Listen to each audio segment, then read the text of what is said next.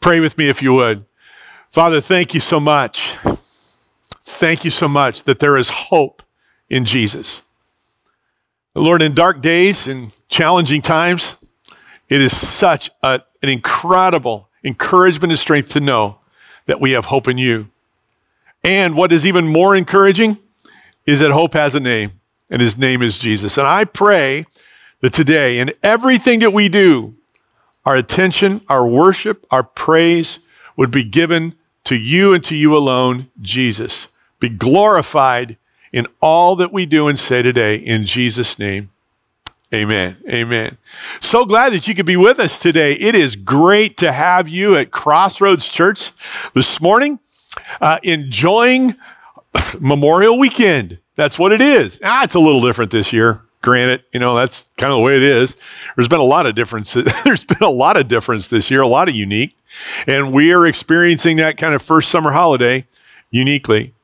I just want to take a minute and say a huge thank you uh, to, first of all, let me say it this way to everyone who has served in the United States military, thank you, thank you, thank you.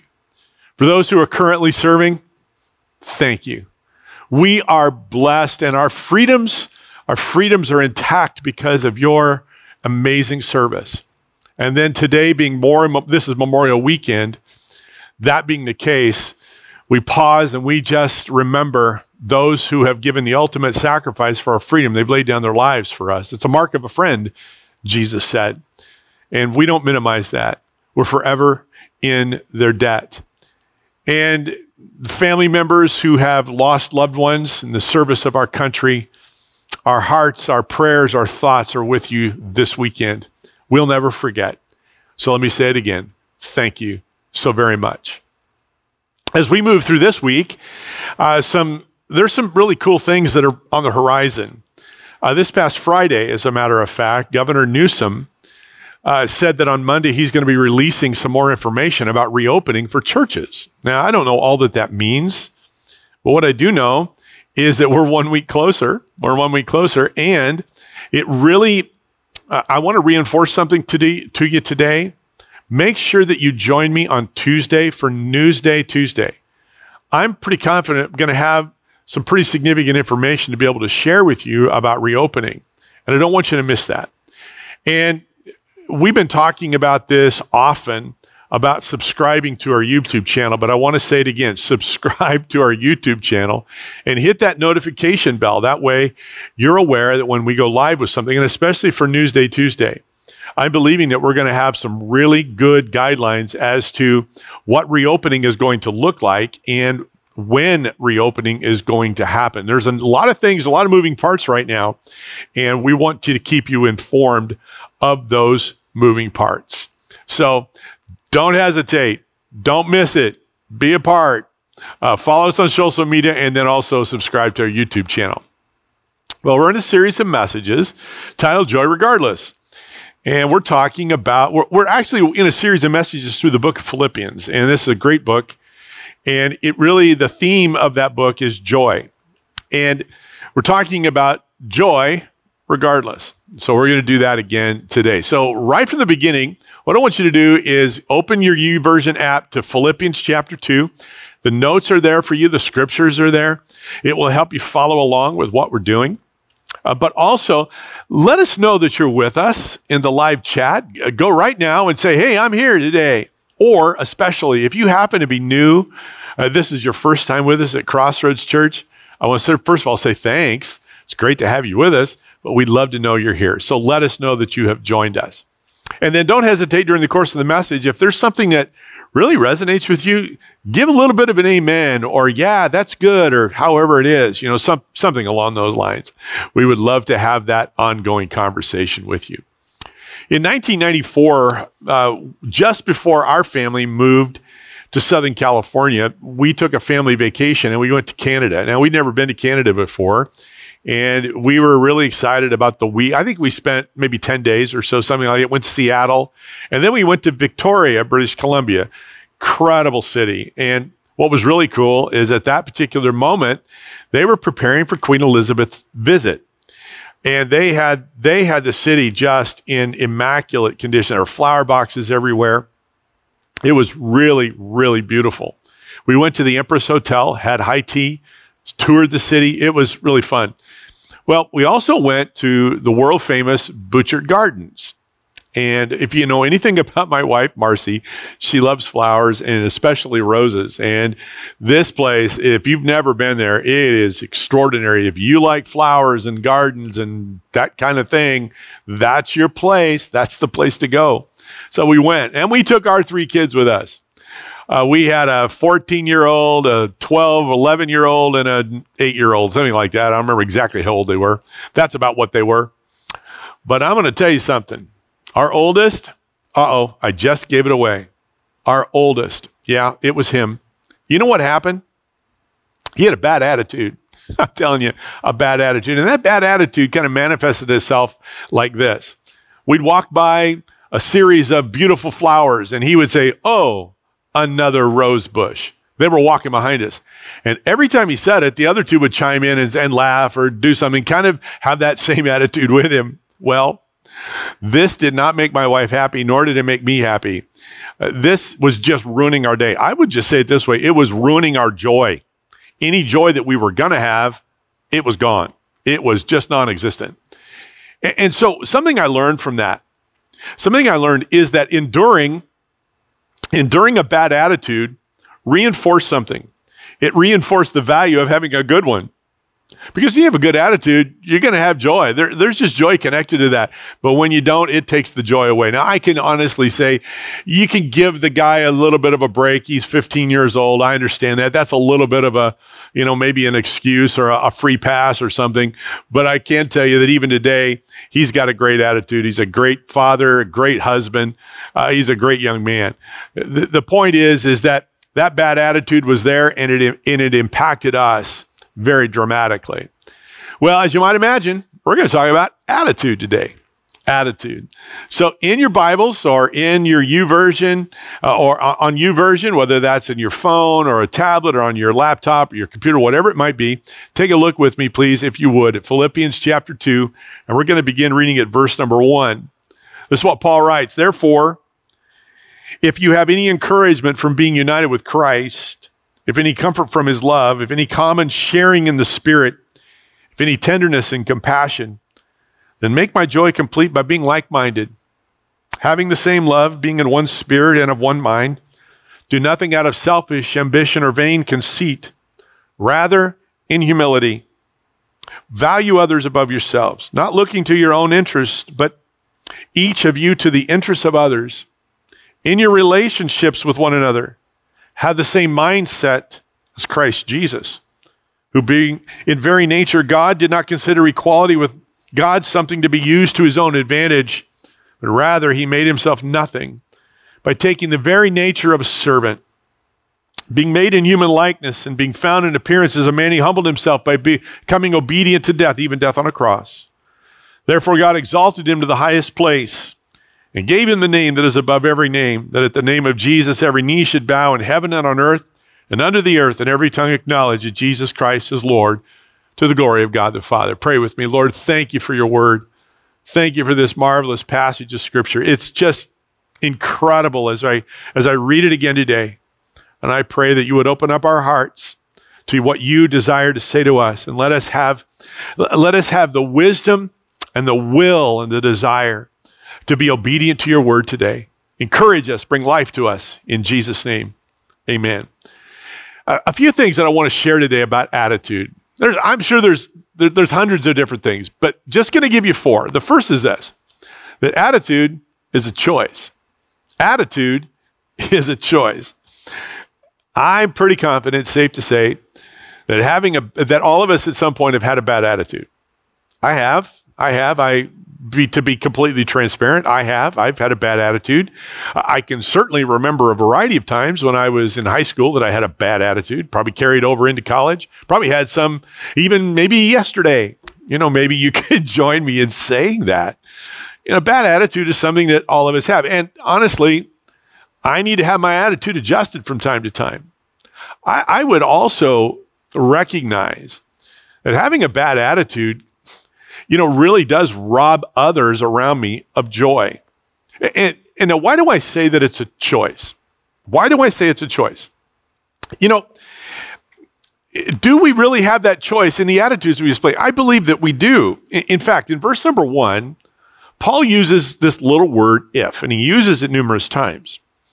Here's something really significant. When we think of the word if, it's kind of it's a question. It's whether or not we would do it. But really, the original language of, of, of the New Testament, which is Greek, the better word to use is since. That what is being said is that there's an assumption here of the things that Paul is saying. These things are already a part of our lives, or should be already a part of our lives as followers of Christ. But yet, it's a decision for us to have a good attitude. And so I wonder if these things are already in us, then what is it? Why is it that we struggle to have a good or bad attitude? I would say it's because that we have two natures. We have a spiritual nature and we have a sinful nature. Listen to what Paul says in Romans chapter 7, verse 22. He says, I love God's law with all my heart, but there's another power. Get this? Another power within me that is at war with my mind. This power makes me a slave to the sin that is still within me. Oh, what a miserable person I am. Who will free me from this life that is dominated by sin and death? Thank God. The answer is in Jesus Christ, my Lord. Here's the thing. Here's the thing. We have these two natures. They're struggling against each other. In, in my life are all of these qualities that Paul is saying, but yet I can have a bad attitude. But there's this struggle going on. And what saves us from that is Christ. That's what Paul says. You know, the, the reality for me and the reality for you is that your attitude and my attitude is contagious.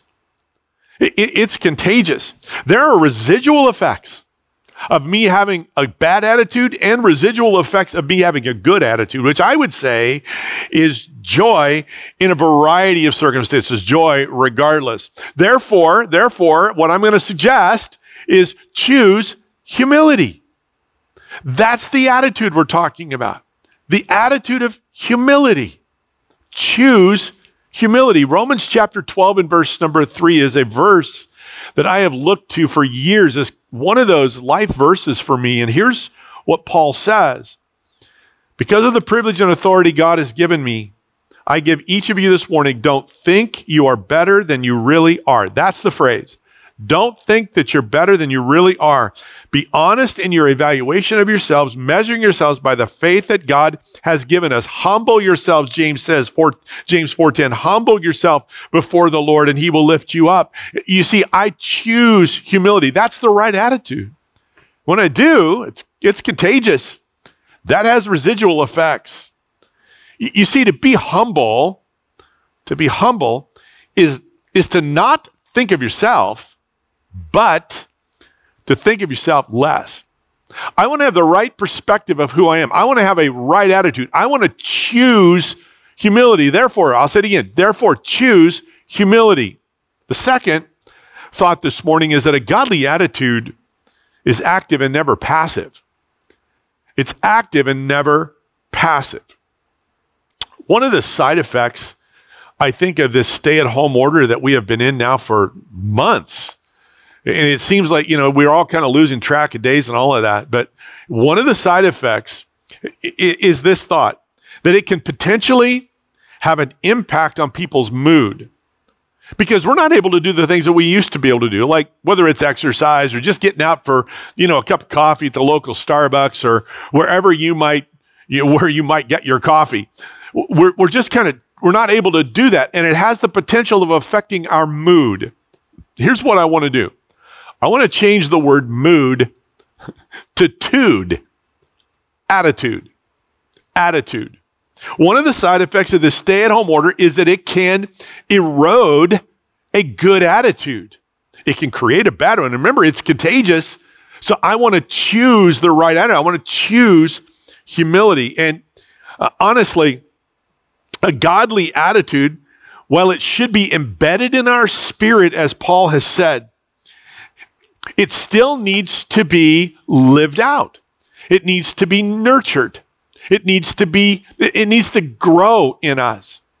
In fact, there's a list that Paul goes through, and he uses a lot of very active words like being, having, thinking, doing, considering, and looking. These are words that are active words. These are not passive words. You see, a godly attitude is active and not passive. Therefore, therefore, be actively humble. Be actively humble. Now, before you go too far with that, that's a little bit of an odd phrase. But let me just unpack it this way. Our humility, our humility should not be forced, false, or frivolous. False, force, or forced, or frivolous. I like, I love, I, I love Charles Dickens. Dickens, a great writer, 19th century. Most, probably the most um, memorable work that he did is a Christmas Carol because we see it every Christmas season. I mean, it's just everywhere. Wonderful, wonderful story. One of my favorite books that he wrote, however, was uh, Great Expectations. I remember reading that as a kid. I loved that story. There's another novel that he wrote titled David Copperfield. And there was a character in David Copperfield. His name was Uriah Heep. Now, for some of you out there, you go, Uriah Heep, you mean that, that, that, that classic 60s rock band? No, no, this is long before then. this is a character named Uriah Heep, a fictional character. But what is significant about this character is he was known to say this I'm a very humble person. I'm a very humble person while secretly conniving for self promotion behind the backs of other people. You, you, see, his humility, his humility was what? Forced, false, and frivolous. And humility, that's not, it shouldn't be. That's not humility. When we talk about being actively humble, we're not getting out there and being, we're not self promoting. We're not doing things that really are contrary to humility, making it false and frivolous and, you know, and forced. No, no, no, no, no, no. It's true. It's genuine, but it's active. It's active. Listen to what the Lord said to Micah the prophet, Micah chapter 6 and verse 8. O people, the Lord has told you what is good. And this is what he requires of you. Look at this to do what is right, to love mercy, and look at these last words. This is powerful. To walk humbly with your God. You notice the word walk, walk. One more verse. 1 Peter chapter 5 and verse 5. All of you clothe yourselves with humility toward one another because God opposes the proud but shows favor to the humble. In both of those verses, what do you observe? You observe active words. The word walk. What else? The word clothe yourself. These aren't passive things. It means that we, again, are to be actively humble, nurturing the humble life, the attitude of humility. So, therefore, once again, be actively humble. Uh, the third thought I'd like to leave with you today is that a godly attitude is to be modeled after Christ's example. When I, even as I say that right now, I'm taken by what I've just said to follow Christ's example. It's quite a that's quite a tall order, isn't it? You probably have heard of WWJD, What Would Jesus Do? You know, those little bracelets that we wore back in the 90s? Well, I, I don't know. Maybe you don't know how it all began. It actually began about 100 years before then, in 1896, by the, by, with a man by the name of Charles Sheldon. Charles Sheldon wrote a book titled In His Steps. And in that book, he chronicled a pastor in a, in a local community who challenged his people to do this to use as the filter what would Jesus do literally for everything, for every transaction, business dealings, uh, relationships, everything within the community through that filter? What would Jesus do? And what ended up happening is it transformed his church and it also transformed the community. Now, fast forward 100 years and you go to a little a community in Michigan, Holland, Michigan, and a youth worker here was trying to come up with a creative idea to help her students be more effective witnesses wherever they went. So she created this little bracelet WWJD. It became a point of conversation. Well, it really kind of swept the world. It was everywhere. What would Jesus do? Well, what I want to do for just a moment or two is I want to change those letters to the following letters. You ready? WDJD. What did Jesus do? When you think about modeling after the example of Christ, we have to understand what Jesus did and then apply ourselves to that. What does, what does that look like? If we're going to follow his example, we need to know what he did so we know what to follow. I mean, it stands to reason. So I want you to look again at Philippians chapter 2 and verse 5. And what I did is I took it from the New Living Translation. So look at it with me. You must have the same attitude that Christ Jesus had. There, that's very significant. Break that down real quick. Break it down. You must, you must have. Think about that. You must have. That eliminates any opt out clause. It's a must. It's something you have to do. Now, in in our lives of faith, I like to say we get to do this and not have to do it. I understand that. And that that's in that's in force here, yes. But this is an imperative. This really isn't optional for us.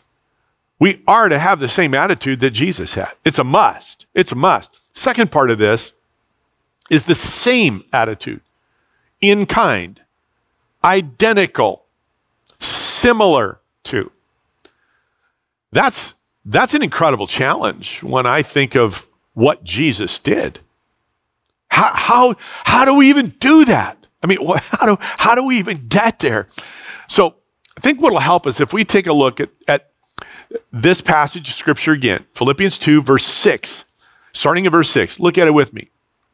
Paul writes, Who being in very nature God, speaking of Jesus, who being in very nature God, did not consider equality with God something to be used as his own to his own advantage. Rather, he made himself nothing by taking the very nature of a servant, being made in human likeness.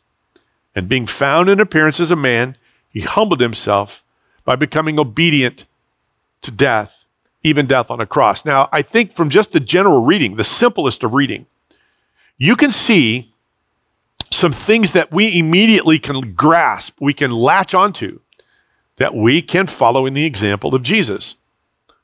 Paul points out that Jesus is as much God as the Father is. Yet, he did not he did not use force to be recognized by the world. Think about that. Do we use force, even in our standing or our stature, to try and be recognized by others? Jesus didn't do that. He made himself nothing and was willing to become a lowly slave. Paul is telling us, Paul is telling us that, that Jesus looked like the most, ready for this, the most despised person in all of the Roman Empire. My goodness. What does that look like for us? This is what Jesus did. And, it, and not only did he become like the most despised person in the Roman Empire, he wants us to come alongside him and be despised also. Wow. And it gets worse. He was humble enough to obey the Father and become obedient to death on a cross. Now, while that may not, boy, that, that might not resonate immediately, but consider this. In polite Roman society, the cross, the mention of the cross was an obscenity. Was an obscenity. In fact, Cicero, the Roman orator, this is what he would write. The very mention of the cross should be far removed not only from a Roman citizen's body, in other words, nobody in Philippi is wearing a cross around their neck. One more time, the very mention of the cross should be far removed from not only from a Roman citizen's body, ready, but from his mind, from his eyes, and from his ears. Paul says that Jesus stooped this low for us, and that he wants us to stoop that low for others. What did Jesus do? Here it is. He humbled himself. He became like a slave. He stooped so low for us and he and he compels us Join me. Do this with me. What did Jesus do? Oh, man. He was humble. He was humble. In fact, the apostle Peter would write in 1 Peter chapter 4. Look at this verse. Therefore, since Christ suffered in his body, and here's the word I want you to catch arm yourselves also with that same attitude. We're taking it up.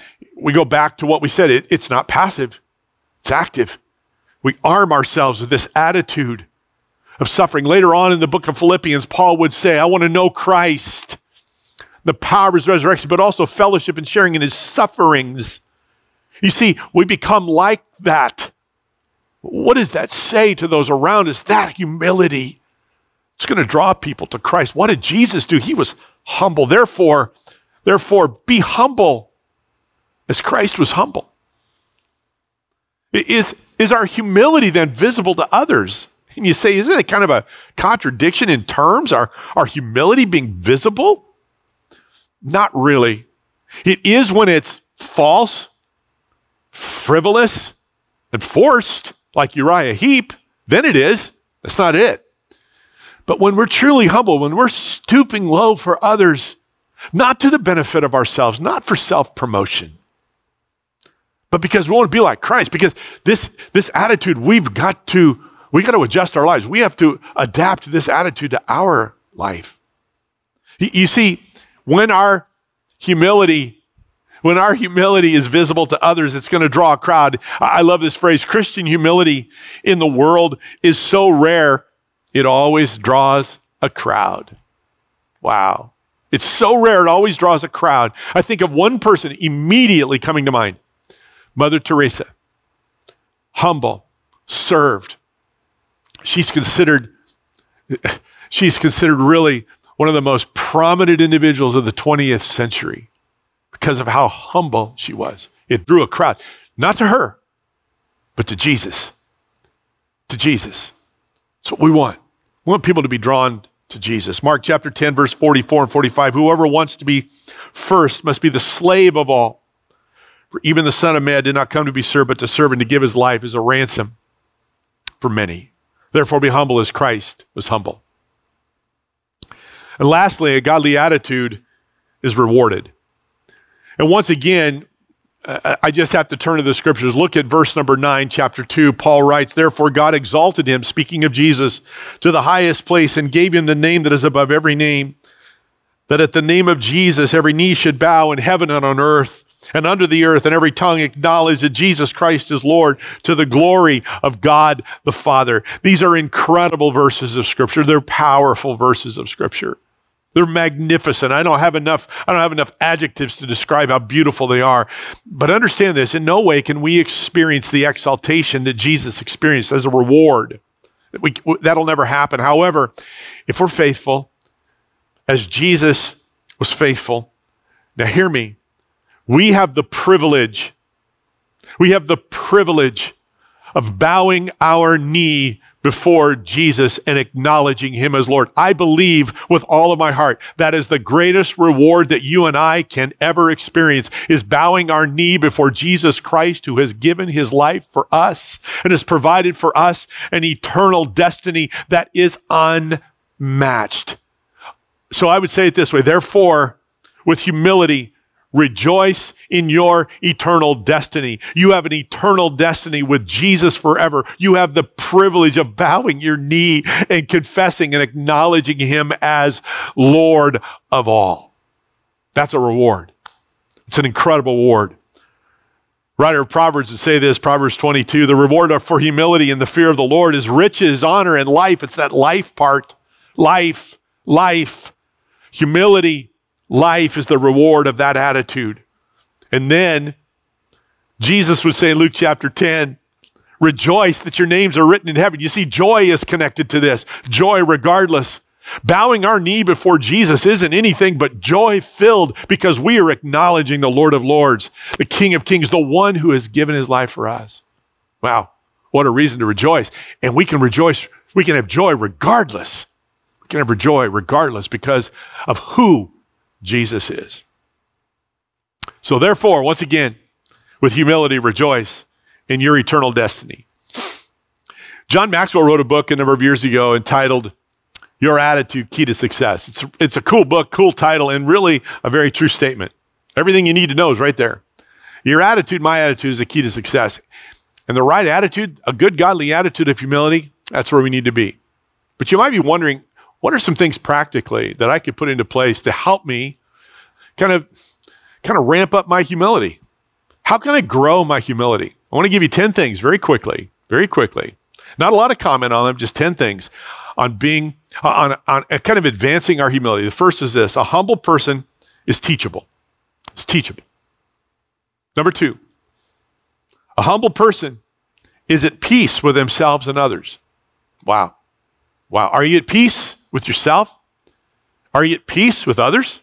Number three, a humble person is grateful. We have a lot to be thankful for. And I know we're kind of stay at home. Can't have, we don't have the freedoms right now that we once had. Still be grateful. Number four, a humble person is slow to offend and quick to forgive. That is great. Slow to, man, I'm telling you, it seems like everybody's offended about everything and anything. And forgiveness, oh, no, no, no, no, no. But you got to go back to number two. A humble person is at peace with themselves and others. You got to forgive. We got to stop being offended. Learn to forgive. Number five, a, a humble person asks for help. That's good. I need to ask for help once in a while from God, too. God, help me. Uh, number six, a humble person treats everybody with respect. Number seven, a humble person is patient and doesn't easily get frustrated with the imperfection of others. Man, isn't that the truth? Number eight, a humble person recognizes their own limitations. Number nine, a humble person celebrates the accomplishments of others. Wow. And then number 10, a humble person is open to a deep relationship with God. So I would ask you, just stopping with it, are you open to a deep relationship with God? You see that verse that we read a minute ago that every knee will bow and every tongue acknowledge that Jesus Christ is Lord, Lord to the glory of God the Father? Yeah, everyone's going to do that. I chose many years ago to do that to come to faith in Christ by bowing my knee and declaring Jesus Lord of my life. I want to encourage you to do the same today if you haven't. No greater decision that you'll ever make than declaring Jesus as Lord. Listen to what Jesus said in Matthew 11 Come to me, all you who are weary and burdened, and I'll give you rest. Can I just stop there? Are you tired? Are you worn out? Are you burned out? Come to Jesus. Come to Jesus. Acknowledge him as Lord. Acknowledge him as Lord. Commit your life to Jesus today. And Jesus then goes on, he says, For I'm gentle and I'm humble in heart. It means he's going to receive us. All of those qualities of humility there. And you will find rest for your souls. You're going to find life. You're going to find rest. You're going to find help. For my yoke is easy and my burden is light. Come to Jesus today. Acknowledge him as Lord. So, right where you are right now, if you would just say with me, Jesus, I need your forgiveness of my sin. I declare you as Lord. If you do that with integrity in your heart, Jesus responds. You have come to him in your weariness and your burdens, and he has forgiven, and you are a child of God. We want to know that and journey that with you. So you can text us at 951 331 5167 and let us know. We want to journey that with you. Or you can go right now in the chat and say, I choose Christ. I choose Christ. Give us an email, a, a, number that we can text you, that we can be in connection with you. Jesus loves you, gave his life for you, and this acknowledgement of his lordship, your life is on a new trajectory. You have chosen to, to follow the one who is humble.